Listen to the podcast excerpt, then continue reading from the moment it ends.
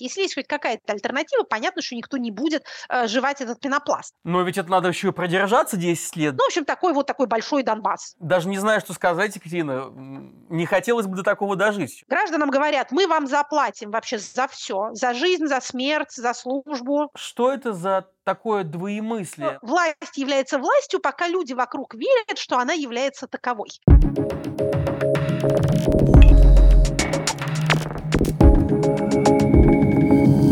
Э, вот Путин и глава КНР Си встречались в Москве, но переговоры как будто ничем выгодным для Москвы не закончились. Как вы смотрите, правда ли, что встреча больше выгодна Китаю и его амбициям в противостоянии США, когда вот он формирует этот новый полюс в этой новой холодной войне и теснит США на дипломатической арене? Но вот в этой конструкции какая роль уготована России? Как мы могли бы, как вы могли бы ее характеризовать? Россия становится младшим братом Китая? Россия становится сателлитом? Это все-таки вопросы, касающиеся международных отношений и внешней политики. Поэтому ни про дипломатическую сцену, ни про США и соперничество с ним не могу, к сожалению, говорить с какой-то степенью компетентности. Это надо спрашивать у китаистов и международников.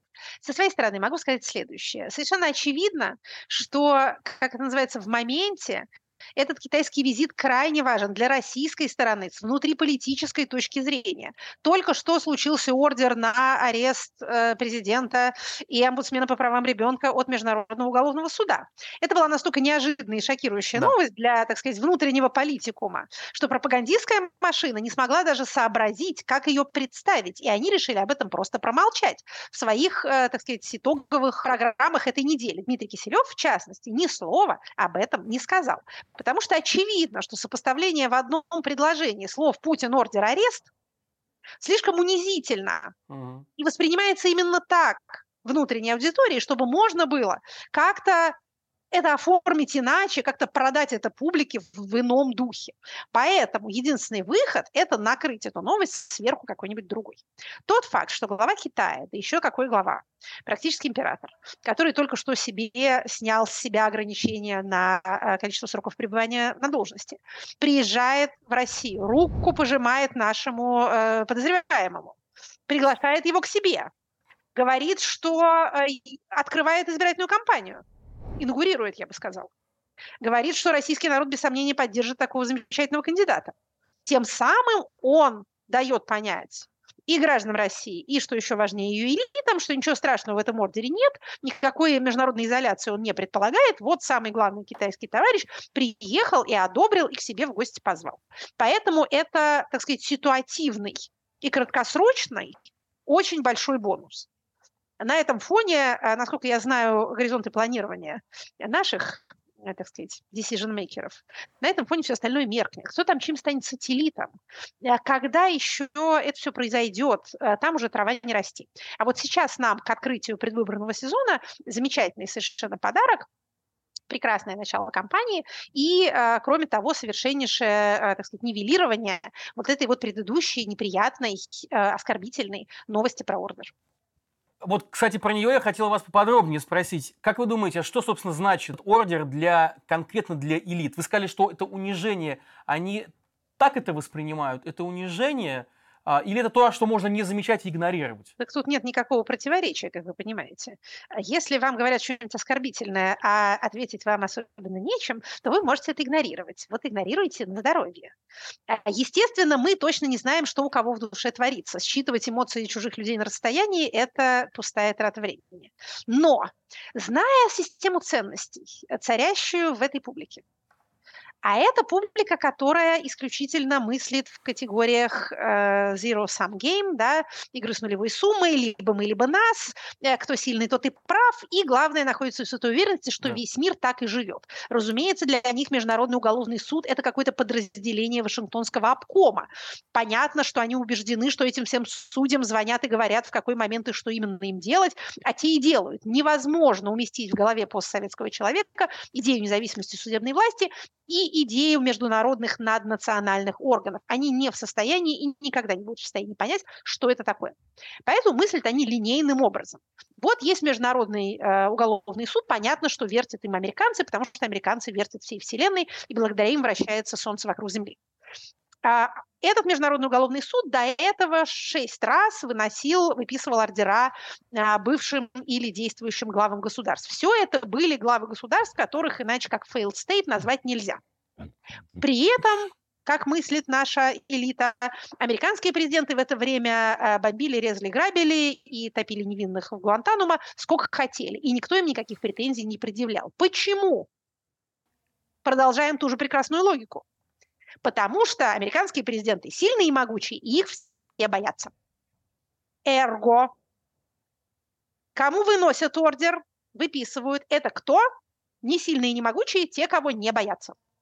Хорошо ли это? Вот вам рассуждение совершенно неотразимое для умов такого типа.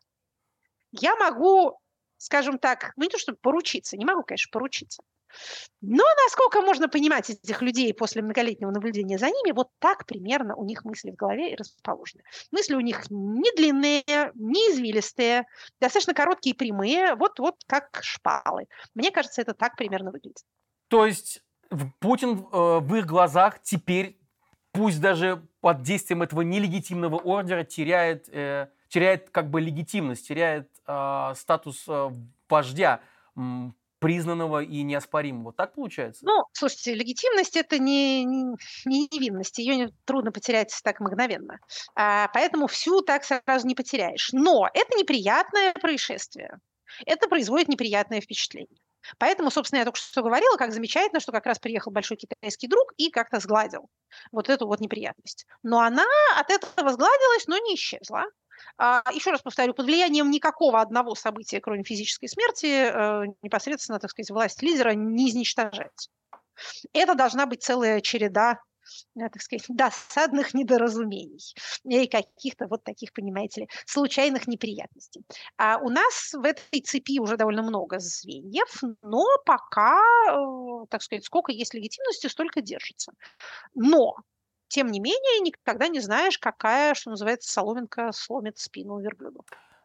А что должно произойти, тем не менее, чтобы власть э, автократа, власть этого лидера диктаторского типа пошатнулась?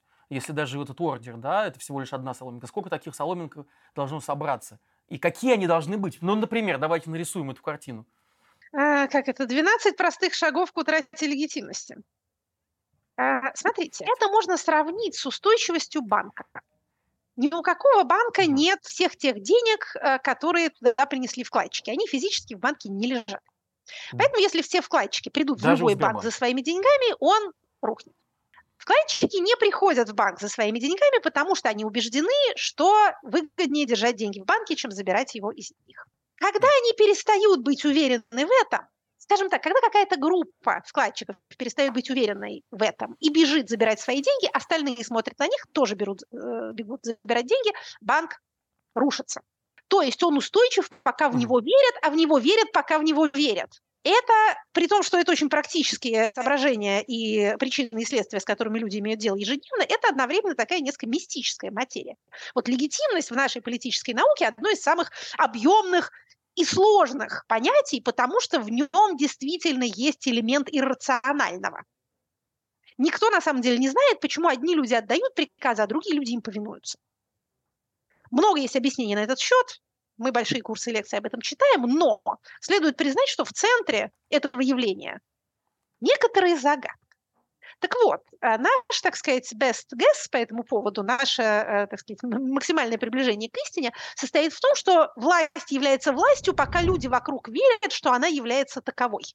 Так же, как ни у одного банка нет всех тех денег, которые в него вложены, также ни у одного лидера нет столько власти, чтобы осуществить все то, что он вроде как должен осуществлять. Он это делает только посредством других людей. Но для того, чтобы он это делал посредством других людей, эти другие люди должны верить в то, что он и правда лидер, в то, что банк устойчив. Вот, собственно, в этом состоит вся эта динамика. С одной стороны, оно просто, с другой стороны, я боюсь, что это объяснение вас к ответу на ваш вопрос не приближает. Я не могу вам сказать, сколько должно быть соломинок для того, чтобы сломать нашему верблюду спину. Мы можем говорить, что вот это явление – это соломинка, которая лежит у него на спине, а не вкусная колючка, которую он кушает. Да, потому что есть явления и события, которые кормят эту легитимность, а есть те, которые ее снижают. Вот ордер, снижая, очевидно. Китайский визит кормит. Визит в ночной Мариуполь непонятно, не очень уверена, что это что-то добавляет, но, наверное, скорее не убавляет, пожалуй. Ну, все-таки куда-то съездил, вот какую-то активность проявил, это хорошо. Какие-то шебуршения на публике надо производить для того, чтобы публика помнила, что ты живой. Что может быть тем явлением, которое запустит цепную реакцию? Кто будет тот вкладчик, который скажет, ребята, пора бежать?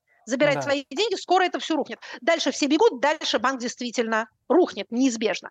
Что это будет, мы не знаем. У нас есть много исторических примеров, а, как начинались массовые протесты в очень авторитарных, очень жестких системах. Не тогда, когда эта система совершала какое-то злодеяние, особенно злодейское. Злодейские злодеяния часто только укрепляют, потому что пугают людей, и дальше никто не протестует. Но сочетание ощущения да какой-то слабости наверху и какой-то специфической подлости, какой-то дряни иногда мелкой, которая совершена, и вот теперь уже терпеть это невозможно, вот оно бывает таким триггером. Обычно это в истории называется там выстрел из пистолета Камила Демулена, да, что как бы начало э, французскую революцию. Понятно, что начало не это. До этого много кто стрелял с пистолета, и ничего не случалось. Э, только приходил городовой, или как он там назывался по-французски. А тут вот такие последствия. То есть это трудно предсказать. Что является, очевидно, соломинкой? А, да, всякого рода неудачи на линии боевого соприкосновения – это соломинки. Как мы видим, можно уйти из под Харькова, уйти из Херсона, э, и вроде как ничего особенно не случилось. Но накопление такого рода инцидентов, возможно, если они будут следовать один за другим как-то быстро, в э, на коротких отрезках времени, тогда произойдет то, что описано у Толстого в «Войне и мире», когда там какой-то один солдат кричит «Все, ребята, беда!» И бежит, и за ним угу. все остальные. Вот у меня была метафора с банком, такая более, так сказать, современная, но вот есть метафора с этим, так сказать, обрушением фронта. Это влияет. А какие-то очевидные а, признаки дисфункциональности внутри страны. Ну, скажем, э, там, не знаю, московское метро перестает работать, не работает 5 дней. Потом работает 3 дня и опять ломается. А, происходит какая-то техногенная беда и там в нескольких местах. И возникает ощущение, что что-то у нас все вот прям прогнило. Как в известном анекдоте про сантехника, тут всю систему надо менять. Такое чувство. А какие-то энтузиасты перевода экономики на военные рельсы э, перехватывают рычаги управления в финансово-экономическом блоке, и в стране начинается товарный дефицит и принудительный труд граждан там гоняют в бывшие закрытые ныне торговые молы и там заставляют делать окопные свечи. Да? Вот мобилизация, трудовая мобилизация начинается например. Это тоже будет воспринято, что называется, с недовольством. А, кстати говоря, э, довольно рискованная идея с этими военными облигациями. Добровольная покупка государственных облигаций. Ага. Выступил Минфин. Это не понравится людям. Не потому, что даже, что у них забирают деньги, хотя это тоже мало кому нравится, а потому что это очевидный признак для граждан, что у них там наверху денег не хватает. А это неправильный сигнал. Денег там наверху должно быть залейся. И об этом очень упорно говорят. Об этом было все вообще послание Федеральному собранию в этом году. Денег у нас столько, сколько вообще ни у кого нет. Всем хватит, всем раздадим. И вообще вы, дорогие там элиты, еще больше заработаете, а вы, дорогие граждане, еще больше от нас получите, потому что у нас очень-очень много денег. Это хорошее, правильное послание, оно транслирует устойчивость, стабильность, легитимность. Послание обратного типа транслирует противоположное согласно тому, что вы говорите, источником возмущения и недовольства ситуацией и накопившихся соломинок должен стать, собственно, народ, а не элиты, как нас уверяют множество политологов. Нет, нет, наоборот, говорят, нас... наоборот. Я ничего этого не говорила. Вы меня спросили, какие факторы снижают легитимность. Я вам их назвала. Между прочим, одни и те же факторы снижают легитимность и в народе, как это называется, среди граждан, и среди элит. Если суммировать это и совсем обобщать, то снижают легитимность признаки слабости, неудачи. Угу. Это на самом деле достаточно очевидно. Да? А если ты удачливый лидер и идешь от победы к победе, твое окружение верит, что что бы ни случилось, ты их вывезешь. Граждане верят, что, во-первых, тебе нет альтернативы, во-вторых, ты как-то тоже справляешься и защищаешь их от чего-то еще худшего, чем нынешнее положение вещей, а иногда даже даешь им э, какие-нибудь э, прекрасные подарочки. Значит, в принципе, в принципе, да. в автократиях, конечно, решающим является позиция элит. Пока они считают, что надо продолжать как есть, то есть надо держаться за статус-кво, статус-кво будет держаться. Другое дело, что особенно задним числом потом трудно бывает понять, кто первый крикнул «караул». Потому что, когда начинается ослабление власти наверху, тут же начинаются и протесты. Это не очень нравственно звучит, потому что, особенно потом, когда придет новый режим, и ему надо будет легитимизировать себя, он скажет, что мы пришли на волне народного возмущения. Народ сверг тирана а не элиты решили продать голову престарелого диктатора для того, чтобы купить себе продолжение своего элитного статуса, а там их граждане, увидев, что по голове не бьют больше, э, да. начали протестовать по разным поводам, которые им в этот момент показались актуальными. Это не так красиво звучит, и в учебнике такого не напишешь, поэтому еще раз повторю, задним числом возникает ощущение, что чаша терпения народного переполнилась, и вот тут вот оно и началось. Сначала, на самом деле, сначала должна быть явлена слабость, а потом уже проявляются ее последствия. А насколько еще можно эксплуатировать фактор мобилизации, да, мобилизации, сплочения, осажденной крепости? То, что элиты должны сплачиваться, банкиры должны сплачиваться вокруг э, лидера, потому что на Западе их бьют, а в России им тихая гавань. Хотя это немножко, конечно, устаревше звучит, но тем не менее. То же самое с людьми. А, да, посмотрите, санкции против вас вводят, вам ничего больше нельзя, только здесь только я вам смогу помочь. Вот этот нарратив, сколько еще в текущей ситуации его можно эксплуатировать, по-вашему, когда он выдохнется? Тут э, у вас происходит некоторая путаница в терминах. Тот нарратив, который вы описываете, он действительно нынче ключевой, но это не мобилизационный нарратив, наоборот. Мобилизация наоборот? не за... Наоборот. Сейчас попробую объяснить.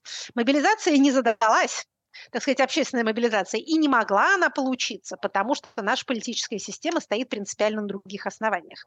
Она 20 лет с лишним стояла на деполитизации, на разводе граждан и власти, на удалении людей из политики, на преследовании всяческих объединений, любой социальной связанности. Почему так терроризировали НКО? Почему преследовали гражданское общество? Почему э, структуру штабов Навального разгромили? Потому что это были самопроизвольные сетевые объединения, растущие снизу. Этого позволить нельзя, объединено должно быть только государство, общество разобщено. Это помогает вам сохранять власть, как вы видите, чрезвычайно долго. Мы не одни такие умные, все автократии таковы. Но когда вдруг, когда если вы поставите себя от ума своего большого в ситуацию, когда вам нужна мобилизация, вы поймете, что мобилизацию у вас не получится. Наши это уже поняли. А, опять же, про военную сторону вопроса я сейчас не буду говорить, я говорю про общественную и уже, в общем, не пытаются. Вместо uh-huh. этого продается ровно та история, которую вы очень хорошо сформулировали. На Западе вас все бьют и обижают, туда не суйтесь. Если что там потеряли, не жалейте. Умерла так умерла. А у нас здесь гавань не гавань, но мы вас не обидим, вы заработаете. Гражданам говорят, мы вам заплатим вообще за все, за жизнь, за смерть, за службу, а, за детей, в общем, вот этот вот, опять же, неприятно звучащий новый общественный договор «Деньги за мясо», он был просто артикулирован да. на послании. Значит, вы нам живой товар, мы вам деньги. Денег дадим столько, сколько вы раньше никогда не видели. Ага. Это пока вполне реализуется. Элитам было Сколько сказано... сможете унести? Ну да. Да. Элитам было сказано, вы заработаете лучше и, так сказать, быстрее и больше, чем на Западе. У нас будут освоение новых территорий, у нас будут инфраструктурные проекты, и, что не говорится, но э, как бы умолчанием подразумевается, мы перестанем преследовать вас за коррупцию. Мы закроем ваши данные, мы будем вас охранять, э, вы внутри страны и в тех странах, которые дружественные, в условном Дубае, вы будете абсолютно свободны. Вот вам наступили новые, э, так сказать, 90-е, вы опять озолотитесь, и вас никто не тронет. Только не ходите на Запад, там плохие люди, э, так сказать, транспарентность, судебные преследования, а всякие неприятные публичные разговоры, вам этого не надо. Вот этот нарратив. Он, еще раз повторю, антимобилизационный. Никому не говорят, что вы должны что-то при этом сплотиться. Всем говорят, вот, так сказать, забейте под лавку, вам там будет хорошо. На самом деле вам это нравится. Вот это вот война, или точнее не война, это противостояние, очень удачное слово, потому что оно не предполагает никакого движения. Есть противостояние извечное, и неизбывное нас с Западом. Мы две разные цивилизации, вот мы и противостоим. Как, значит, на калке стоим друг против друга. Так будет всегда. Но это хорошее, правильное, естественное положение вещей. Опять же, вам понравится. Вы не пострадаете. А кто пострадает, обращаясь к гражданам, тем мы денежек заплатим, и вам даже будет лучше, чем вам этот родственник, никому не нужно, и гораздо лучше денег получить. Вот такое предложение, такой, я бы сказала, общественный договор. Убедительно? Вполне. Единственное, что для этого нужно, вот вы спрашиваете, как долго это может длиться, если, как это, тут хочется дать э, простой и грубый ответ, пока денег хватит. Пока денег хватит. А хватит ли? Не знаю, это к экономистам. Путин представляет, описывает Россию э, и представляет в своей голове, видимо, хотя мы не можем точно утверждать, не знаю. но, по крайней мере, в публичных, в публичных речах, да, одновременно как э, мощную э, державу, э, суперсилу и одновременно как жертву Запада. Что это за такое двоемыслие? Насколько оно э, наследует вот то советское знаменитое э, двоемыслие? Насколько я понимаю, сообщение состоит в следующем. А, да, мы могучие, богатые и духовно прекрасные, поэтому Запад на нас все время нападает и всегда будет нападать, потому что мы враждебны друг другу по своей природе. Но наша могучесть состоит в том, что он никогда нас не может окончательно победить и поставить на колени. Мы с этих колен все время поднимаемся. Мы как бы никогда не, не поднялись в полный рост, потому что противостояние продолжается. Но мы настолько мощны, что он весь вместе коллективный Запад, собравшись, нас победить не может. Это, мне кажется, чрезвычайно выгодной версией происходящего, потому что, еще раз повторю, во всей этой концепции противостояния отсутствует, так сказать, пространственный элемент. Не надо побеждать никого, не надо продвигаться никуда. Можно в любой момент выйти и сказать, мы защитили нашу уникальную цивилизацию, мы защитили наши ценности, нас не смогли поработить, нас не смогли разобщить, смотрите, вот, э, вот мы тут как жили, так и живем. Более того, свое собственное пребывание у власти можно также представлять как вот эту вот перманентную победу. Как говорит Николай Павлович Патрушев, мой любимый автор, пытаются, понимаете ли, расшатать режим изнутри. Целых блогеров завели для этого, интернет придумали для того, чтобы президенту нашему вредить. Но да. он же на месте сидит.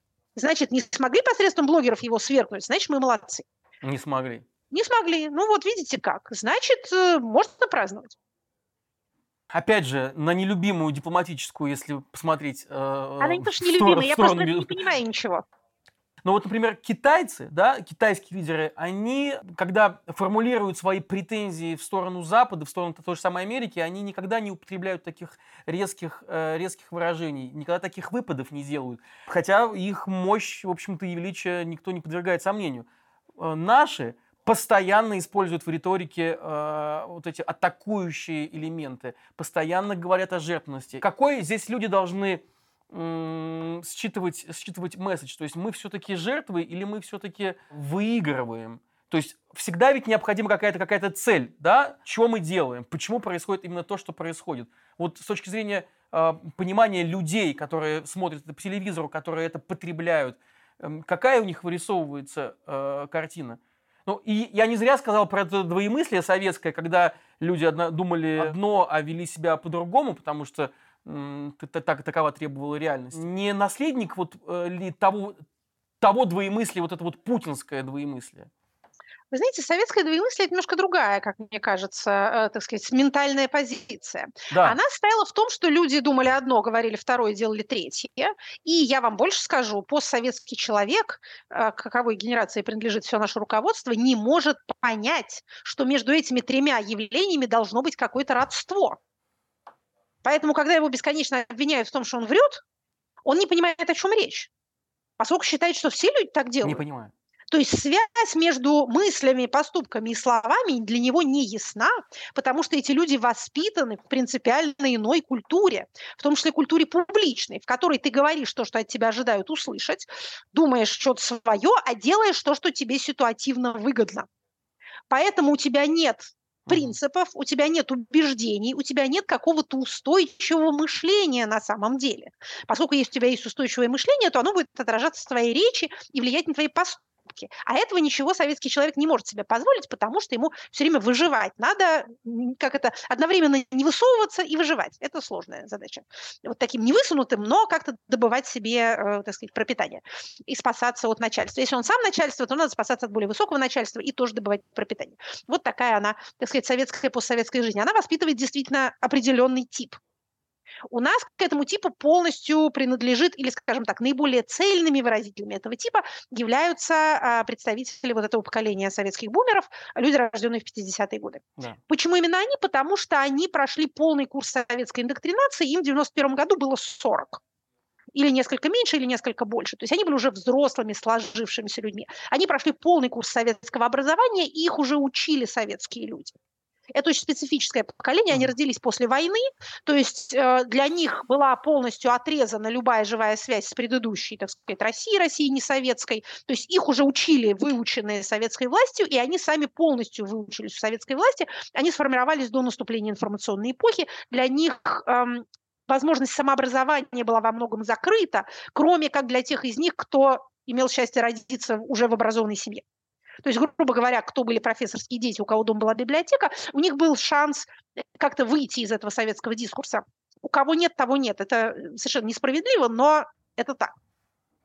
Угу. Вот это вот эти люди, которые нами руководят. Поэтому а, вот это вот двоемыслие и, и, так сказать, тройная разнонаправленность, она для них характерна полностью. То, о чем вы говорите, вы говорите о публичном дискурсе, направленном на людей сейчас, в котором одновременно Россия и жертва, и победитель. Это кажется действительно нелогичным, но э, публичный нарратив такого рода не должен быть убедителен фактологически, он должен быть убедителен эмоционально. То есть люди хотят разделять общую эмоцию. А общая эмоция состоит в том, что мы одновременно, так сказать, тревожимся и гордимся, на нас одновременно все напали, но мы всем противостоим, нас никогда не сломить, но что касается, конечно, картины будущего, это самое слабое место. На месте будущего дыра абсолютная, оно отсутствует, э, никакого нет. Обратите внимание, что в, вот в этом публичном разговоре что только не говорят.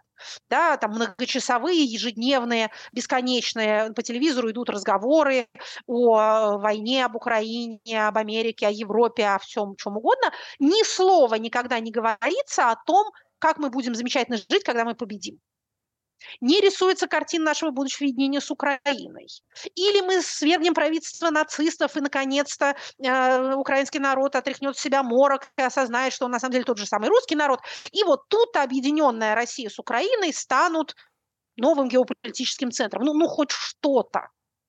Или мы объединимся с Китаем и вместе с Китаем победим Америку, и тогда вот есть разговор о каком-то многополярном мире, что бы это ни значило. Эти разговоры начались с покойного Евгения Максимовича Примакова. Я это помню очень хорошо. Я тогда во фракции работала, кое он был председателем в Государственной Думе. Вот какой-то такой замечательной картины, каким будет этот многополярный мир. Вот хорошо, все, мы американскую гегемонию свергли. И теперь вот что дальше происходит замечательно? Вот, видите, как в, в советские песни, да, когда прогоним... Возврат к 97 году, как они, как они же и говорили в своем ультиматуме странам НАТО. Это ли не цель? Я понимаю, что это звучит абсурдно, но, может быть, а, что ж, это а можно что ж хорошего как... было? Что ж хорошего было в 97 году? Россия, можно сказать, стояла на коленях, советники МВФ тут во НАТО не было у наших границ. Окей, хорошо, да. хорошо. НАТО уже у наших границ, только ближе подбирается. Да. Ну, опять же, а мы сейчас с вами должны зафиксировать факт. Это довольно значимый факт, потому что в публичном пространстве, вообще в политической сфере, отсутствующее иногда важнее, чем присутствующее, не случившееся часто важнее, чем случившееся. Важно отмечать эти лакуны, они очень красноречивы. Они, как в классической китайской живописи, знаете, эти белые пятна, которые, собственно, образуют эту картину. А, так вот, отсутствие этой картины будущего, оно, мне кажется, очень значимо. А, видимо, ну, скажем так, можно в качестве рабочей гипотезы предположить следующее. Наиболее эффективна нынешняя пропаганда для людей того же возраста, как само наше руководство. Это мы видим по всем соцопросам на любые темы. Возрастной, так сказать, Рубикон, возрастной водораздел самый значимый, самый значимый фактор при определении вашего мнения о чем угодно. Так вот, а, может быть, этот разговор направлен на людей, которые не могут рисовать картину будущего, потому что они знают, что им жить осталось недолго. примитивно выражаясь. Поэтому они в ней не нуждаются. Вот сейчас мы отобьемся от врага, мы вот тут, так сказать, держим эту, этот периметр, мы охраняем эту крепость Россия, мы не можем заглядывать вперед, потому что у нас переда нету никакого. Вот, может быть, с этим это связано. Поэтому те люди, которые являются основной аудиторией телевизора, они не, так сказать, не скучают по этой отсутствующей картине будущего, потому что им эта картина будущего только и будет раздражать. Потому что жить в эту пору прекрасную уж не придется ни мне, ни тебе. Они не доживут. Поэтому они могут э, заниматься только моментом. Это, еще раз повторю, рабочая гипотеза, но вот, вот такая. Потому что иначе, честно говоря, для меня необъяснимо, почему советская власть рисовала картину светлого будущего, фашистская Германия рисовала картину светлого будущего, у Муссолини была своя идея Нового Рима, а у а, Китая есть идея общества процветания. Более эта картина детализирована, менее она детализирована, она может носить общий характер, но она какая-то должна быть. У нас такое ощущение, что существует запрет а, абсолютное отсечение любых, так сказать, фраз, в которых есть глаголы будущего времени. А что тогда будет происходить с детьми и молодежью, а, которую сейчас со всей силы стараются милитаризовать и вот как раз вот индоктринизировать, да, вот а, привитие вот эту неосоветскую как будто бы идеологию, то есть как, как какие-то попытки делаются, какая-то вроде бы работа ведется, какие-то пропагандистские уроки ввели в школах, переписываются учебники истории – не есть ли это попытки действительно вот, э, вот эту неосоветскую доктрину э, внедрить э, в молодежи? Вопреки да. тому, что граждане часто думают, авторитаризм от тоталитаризма не отличается интенсивностью репрессий. Ни у одного политического режима нет монополии на насилие и на всякую гадость. Авторитарные режимы отлично репрессируют вот именно так, как наш это делает, демонстративно.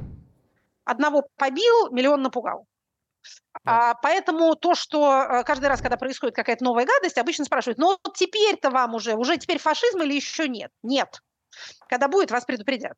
Но вот поход в школы с целью идеологизировать детей – это тоталитарный признак. Поэтому за ним мы следим с удвоенным вниманием. Пойдет, не пойдет, получится, не получится, как покатит. Это важно. Значит, если покатит, давайте представим себе такую картину. Значит, пока сложно идет, Потому что три, так сказать, э, сообщества, которые должны поддерживать эти разговоры о главном, это учителя, школьники и родители, всем трем это не нравится. Школьникам не нравится, потому что им несут какую-то ерунду. Родителям нужен результат по ЕГЭ, а не э, идеологическая обработка час в неделю. А учителям не платят за это дополнительно, это считается внеурочная деятельность, поэтому им тоже не, так сказать, не улыбается. А, целый лишний в неделю а, урок зачем-то вести. Поэтому все относятся вяло. А, очень зависит это от школы, от того, какой директор, от того, насколько попадется какой-нибудь слабоумный энтузиаст, который захочет э, упражнять свое красноречие вот час по понедельникам. В других школах это просто преобразила в такие классные часы. То есть классный руководитель с э, классом обсуждает, что было на прошлой неделе, чего предстоит на этой. Вот и все. То есть пока как бы не очень это едет, потому что нет заинтересованных. А мне кажется довольно э, интересным появление вот этих телевизионных версий уроков о главном, то есть видео, которые можно включить. Мне кажется, это произошло из-за того, что стало известно администрации президента, которая ответственна за всю эту лабуду, что учителя э, саботируют эти уроки. Следовательно, они решили сыграть на их лени. Вы не хотите вести? Не ведите. Мы вам видео пришлем. Включите кнопочку и сидите, втыкайте в телефон свой. То есть давайте так. То есть видно, что как это, люди следят за ситуацией на Земле и пытаются как-то ее по ходу а, исправлять. Что из этого может получиться? Давайте посмотрим, так сказать, как это может сыграть. Тут ключевым фактором да. является время. Пока у нас острая фаза конфликта, а, от которого никто еще толком не устал, надо это признать. Для большой страны, для большой войны один год – это мало еще, мало. Я понимаю, что это звучит бесчеловечно для тех, кого убили уже на этом вся история мировая закончилась, но, а, тем не менее, для социального тела в целом это все небольшой срок и пока небольшие объемы mm-hmm. людей, которые в этом задействованы. А, поэтому все возбуждены, там, испуганные, но не устали. А, поэтому не нужно долгих объяснений. Можно сказать, что ну вот на нас напали, мы обороняемся.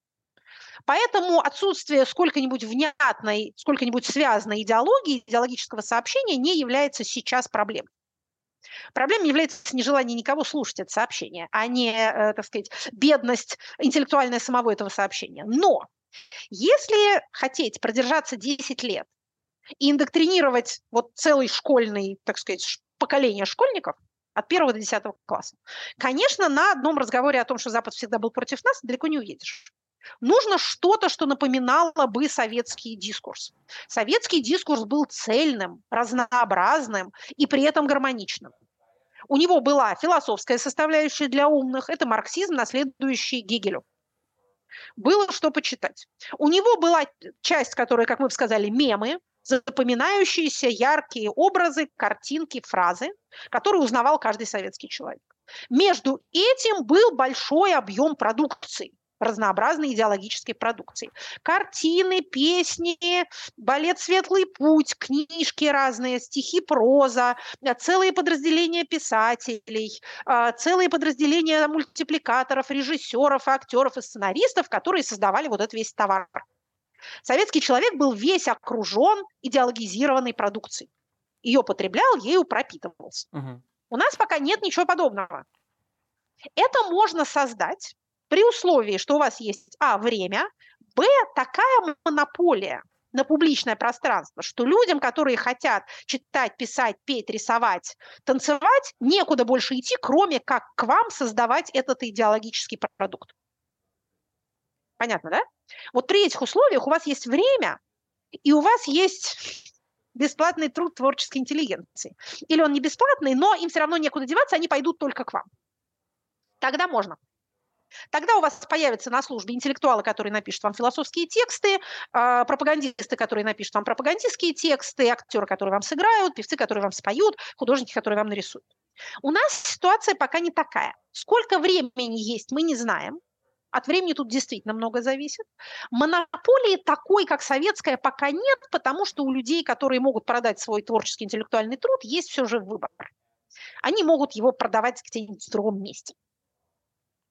Или, учитывая, что ситуация не очень понятна, как развивается, они могут подождать продавать его вообще и сказать, знаете, что я пока тут не буду там букву Z себе на лбу рисовать, я подожду пока.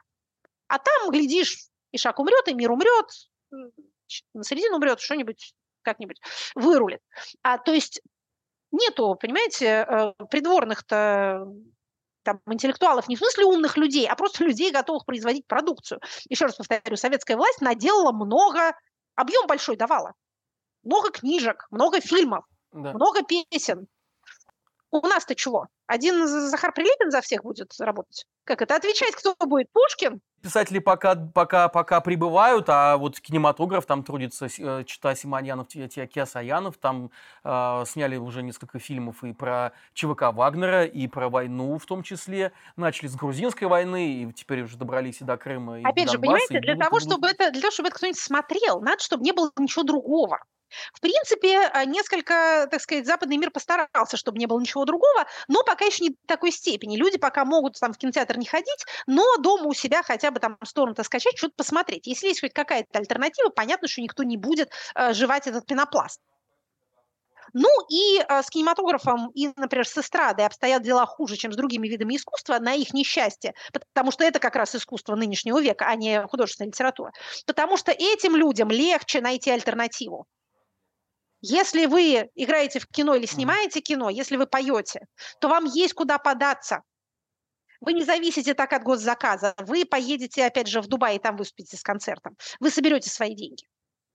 Вы поедете в другую страну и там попробуете снять э, кино. Это, конечно, тоже все не сахар, это не такой простой выбор, как кажется, но почему именно вот эти люди, люди э, кинематографа, люди, ну, собственно говоря, IT-сферы, да, в том числе сферы развлечений в сети. Почему они как-то вот не ловятся да, на, на, э, в эти государственные сети? Потому что им есть куда податься. Э, людям, которые пишут э, романы и стихи, им сложнее. Они заперты в языке, и им, конечно, лучше стать советским писателем, членом Союза писателей и иметь гарантированный сбыт, чего бы они там ни настрогали. Поэтому с ними, их, их так сказать, просто ну, по головам все-таки побольше можно где-то их найти. Другое дело, что они производят, не пользуются спросом. Не надо это никому, никто не хочет на это смотреть, это все слушать. Я помните, э, Константин Эрнст из патриотических соображений пытался какие-то творческие вечера по Первому каналу показывать, чтобы там кто-то пел песни под гитару. но все это вылилось в какие-то эти песни в электричках, знаете, вот как ходят, милостыню собирают, вот там поют угу. гитару, вечно что-нибудь такое унылое про то, кто как ноги лишился, на каких империалистических фронтах. В общем, не зашло это а, публике, поэтому пришлось срочно этот проект сворачивать. Опять же, это все может измениться. Мы пока с вами фиксируем момент. Пока вот-вот год прошел, как сон пустой, царь женился на другой. Пока так. Пока не получается молодежь влюбить э, в это новое прошлое и адаптировать э, советскую, э, со советский багаж тоже не выходит. Отлично все, отлично все действует на 65 плюс. еще одно замечание по поводу а, поколений довольно важное. Значит, смотрите, мы с вами говорили о вот этом, так сказать, десятилетнем сроке, за который можно испортить мозги целому поколению. Смотрите, а, действительно, если мы посмотрим на опросы, то мы увидим, что каждое поколение, которое моложе 65, оно все дальше и дальше отходит отходит от нормативного идеала, все меньше и меньше соглашается с, э, так сказать, официальным дискурсом. И те, кто группа 18-24, они хуже всех с этой точки зрения. То есть они совсем вот потеряны для государства, поэтому оно старается их скорее выгнать э, как-то или, или так сказать, поубивать, или э, заставить их эмигрировать, потому что они, они совсем вот не нужны, а они с ними уже никакой каши не сваришь, они не, не воспринимают это а то, что им пытаются, а, так сказать, то, чему их пытаются научить, они никак вот да. не, не в коня корм. Но у нас с вами были 10 лет относительно высокой рождаемости в золотые путинские годы, когда у нас да. рождаемость была выше, чем до и выше, чем после. Это промежуток с 4 по 14.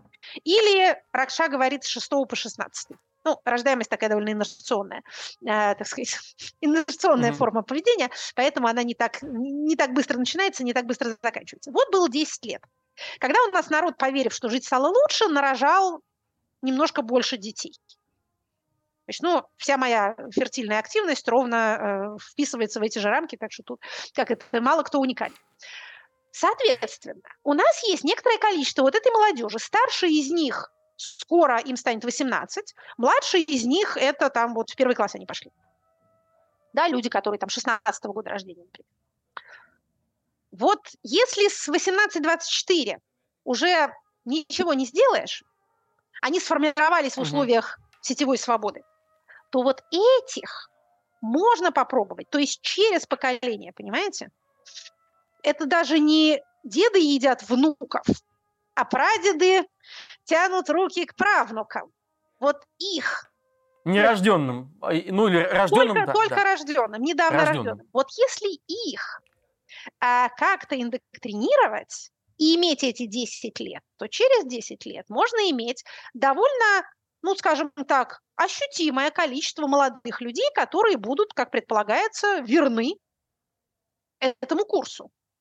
И вот с ними-то, в отличие от э, демографического провала 90-х, которым у нас сейчас пытаются воевать, вот ими, может быть, и повоевать-то будет как-то, вот что называется, больше где размахнуться. А это такая перспектива, которую, что называется, упускать ее из виду за событиями сегодняшнего дня опасно. Но ведь это надо еще продержаться 10 лет, да? Совершенно Не только верно. нам, это в, в первую очередь вся, им нужно продержаться. Да, да. Да. И, собственно, поэтому я и хотел спросить, что э, по примерным, приблизительным оценкам, собственно, режим Путина и сам Путин, ну, еще 10-15 лет ему, да, если, конечно, его дочь не изобретет значит, новую кремлевскую таблетку в МГУ, которая продлит ему жизнь э, вместе с Ротенбергами, да, и Ковальчуками, в чем мы э, пока, так сказать, сомневаемся. Хотя, не знаю, может быть, вы и не сомневаетесь. Что и кто может быть преемником режима Путина? Как будет выглядеть это следующее это следующая власть, это следующий режим, который будет через 10-15 лет. Или мы по-прежнему полагаем, что э, через 10-15 лет все, все останется как есть. Ну, смотрите, все, что мы можем при ответе на такой вопрос, это рисовать вероятностные сценарии, а дальше располагать их по степени вероятности. Естественно, никакого ответа ни у кого нет и быть не может, а кто вам скажет, что он знает, тот шарлатан. Но э, тут есть одна засада в этом нашем стратегическом, так сказать, сценарном планировании. Наиболее вероятный сценарий – это всегда инерционный. Вот что бы вы ни прогнозировали, самый, так сказать, сбываемый сценарий – это примерно будет как сейчас. Это как с прогнозом погоды. В 85% случаев сбывается прогноз, завтра будет погода примерно как сегодня. Но есть одна засада. Да. Если бы он сбывался в 100% случаев, не было бы смены времен года. Так и тут. Ваш замечательный информационный сценарий, наш замечательный информационный сценарий, наиболее вероятный до того момента, когда случается что-нибудь другое. И тогда вся ваша инерция рассыпается. Она не совсем исчезает, все равно прошлое прорастает в будущем, но тем не менее. Поэтому давайте изобразим инерционный сценарий. Значит, действующий политический режим затягивает вот это вот противостояние, иногда военное, иногда не военное, еще на 10 лет. Или, точнее говоря, на два президентских срока, 6 плюс 6, на 12. Да? В 24-м выбираемся на 6 лет, а, соответственно, в каком там 30, каком еще, втором, эм, выбираемся еще на 6 лет.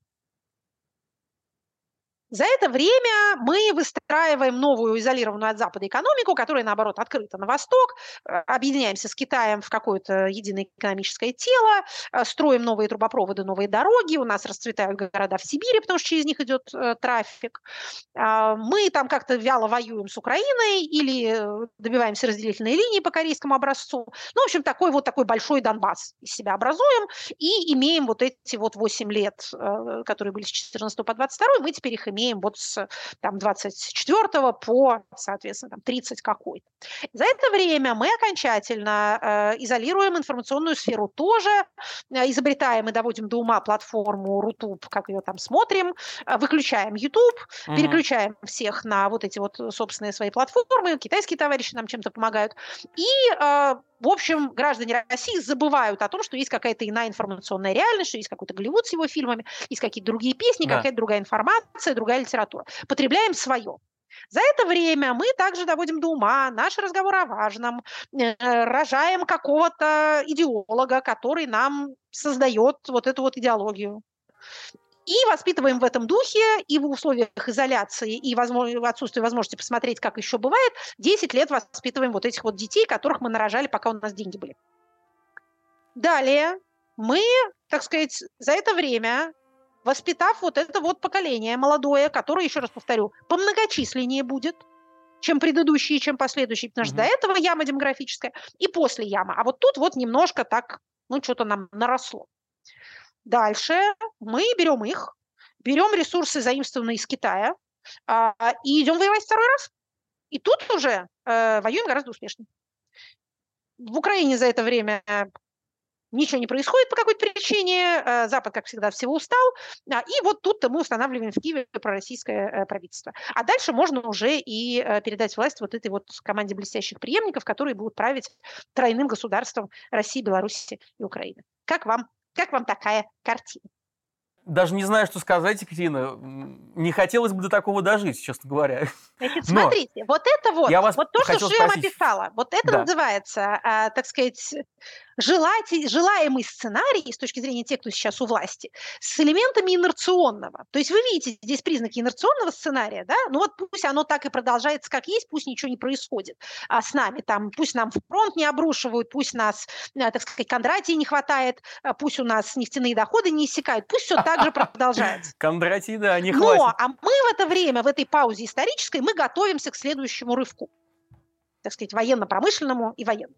Да. Вот дроны научимся делать, ну, в общем, как-то армию там подсоберем.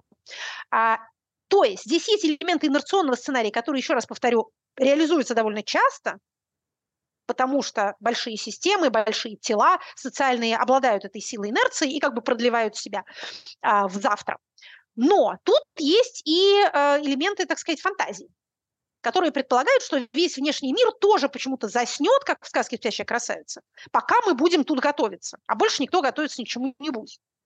Вот, опять же, так выглядит, вот как, как хотелось бы тем, кто сейчас у нас, э, так сказать, руководит. Я должна сказать, что полностью невероятным этот сценарий не является. Вы, наверное, не хуже меня можете себе представить такую констелляцию mm-hmm. событий, при котором вот именно это и происходит. Почему нет? Опять же, все, что мы можем, это располагать наши сценарии по степени вероятности. Ну и, конечно, действовать, как вы сами сказали, э, этот сценарий предполагает э, успех только в случае, если все остальные опустят руки, чего не произойдет.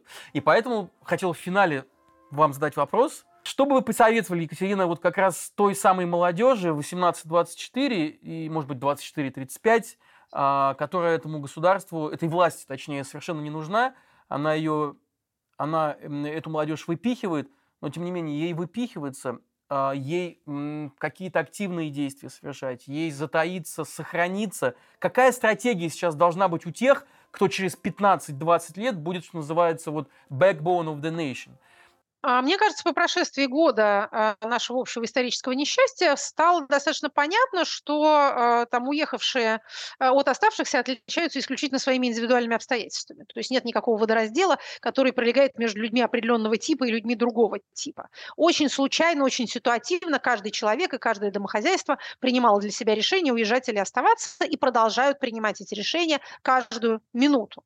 Возвращаться, не возвращаться, укореняться на новом месте, собираться уезжать бежать или все-таки, так сказать, окапываться и пережидать. Это может определяться, еще раз повторю, очень большим набором случайностей, у кого есть там знакомые, у кого нет знакомых, кто учил язык, кто не учил язык, у кого были какие-то, э, так сказать, наработанные пути, э, кто до этого там выискивал какие-то там, не знаю, э, стипендии или курсы обучения, на которые можно поехать, а кто нет. А, соответственно, нет никакого разделения тут по... Это даже часто не то чтобы сознательный выбор людей несут обстоятельства. И меня тоже, и вас тоже. Это не то, что там да. есть какие-то люди, которые, да. так сказать, как песчинки в потоке, а мы тут с вами, значит, хозяева своей судьбы. Нет, мы точно в таком же положении. Эти исторические силы слишком велики для того, чтобы мы тут могли какую-то свою особенную субъектность внутри них проявлять. Как можем, так и барахтаемся. Поэтому советовать людям обязательно уезжайте или обязательно оставайтесь ужасно глупо. Каждый сам рассчитывает свои ресурсы. Кто имеет возможность уехать, знает об этом. Кто не имеет возможности уехать, об этом тоже знает.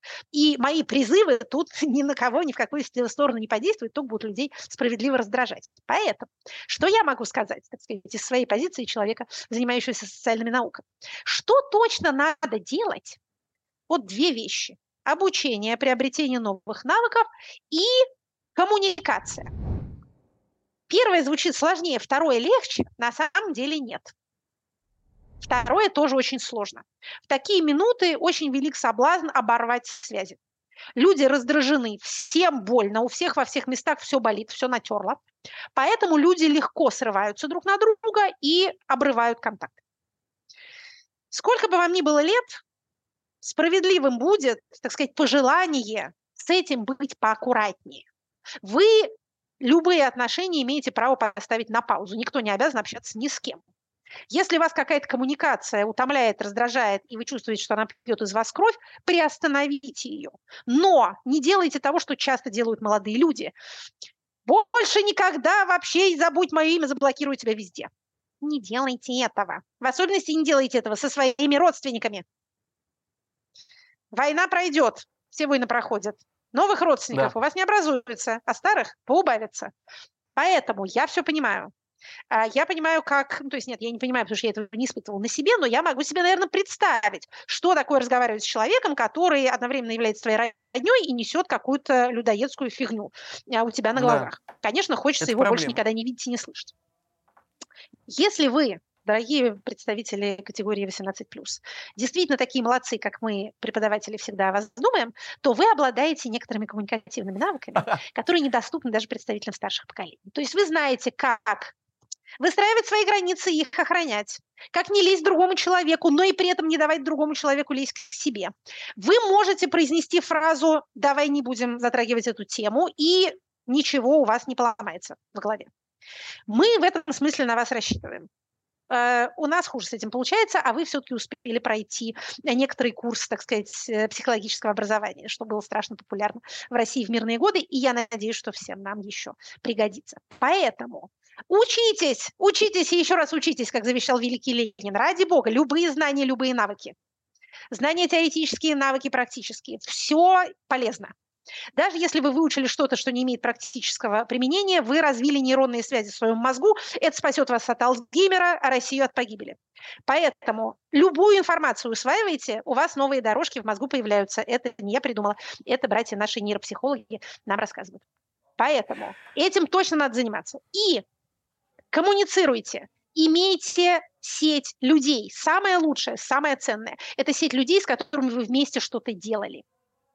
это бесценный социальный капитал. Все люди, которые добиваются какого-то Да, успеха в социальный хорошем и в дурном, будь то организованная преступность или трудовой коллектив, или научная группа, или театральная труппа, это люди, которые вместе что-то делали и, соответственно, могут и завтра тоже вместе делать что-то. Это самое ценное, что только бывает. Именно поэтому государство так и гоняется за этими группами, которые, если не оно их организовало, и стремится их изничтожить. А вы их создавайте. Это, еще раз повторю, пригодится. Как это? Нам еще баррикады вместе строить. Возможно. А может быть и нет. Может быть, это пригодится для целей мирного строительства. Я на это все-таки рассчитываю. Но навык этот, тем не менее, совершенно необходим. И мы всех спрашиваем в конце, в конце когда мы с вами встретимся лично и где. Наши гости назначают нам встречу э, в России. Это надо в России обязательно организовать. Разумеется, где же А, еще? Да, да, поэтому вы назначаете год, месяц, может быть, даже точную дату и место, и мы будем смотреть, как у нас это получается. Реалистично. Окей, в 6 часов вечера после войны, да? А, Стал теперь понятен смысл этого еврейского новогоднего э, тоста в следующем Да. году в Иерусалиме. В следующем году в Иерусалиме. Ну что ж, а, давайте так. А, Мои смутные подсчеты, они, конечно, не то чтобы на чем-то очень существенном основаны, но тем не менее. Мои подсчеты говорят Интересно. мне, что после 24 года, я бы сказала, начиная с 24 года, Мгм, тут уже начинается у нас, как это, эм, Интересная Бо- зона. Болотистая почва у нас. Начинает у нас нога э, проваливаться Минная. в мох. Вот. э, Ну, болотистая, болотистая. Давайте лучше такие метафоры. Поэтому, дорогой Павел, значит... Утка а, хромает. Значит так, а, ну давайте все-таки, ну 24 конечно, смело. А давайте 25-й, а, какой-нибудь март, сейчас у нас март, а, редак- Ага. редакция «Новой газеты». Запросто. Потаповский переулок, дом 3. Мгм. Спасибо большое, дорогая Екатерина. Был очень Спасибо, рад вас Павел. видеть. Да, Удачи и взаимно. Хорошо, что мы увидимся. с вами все-таки совпали. Да, увидимся.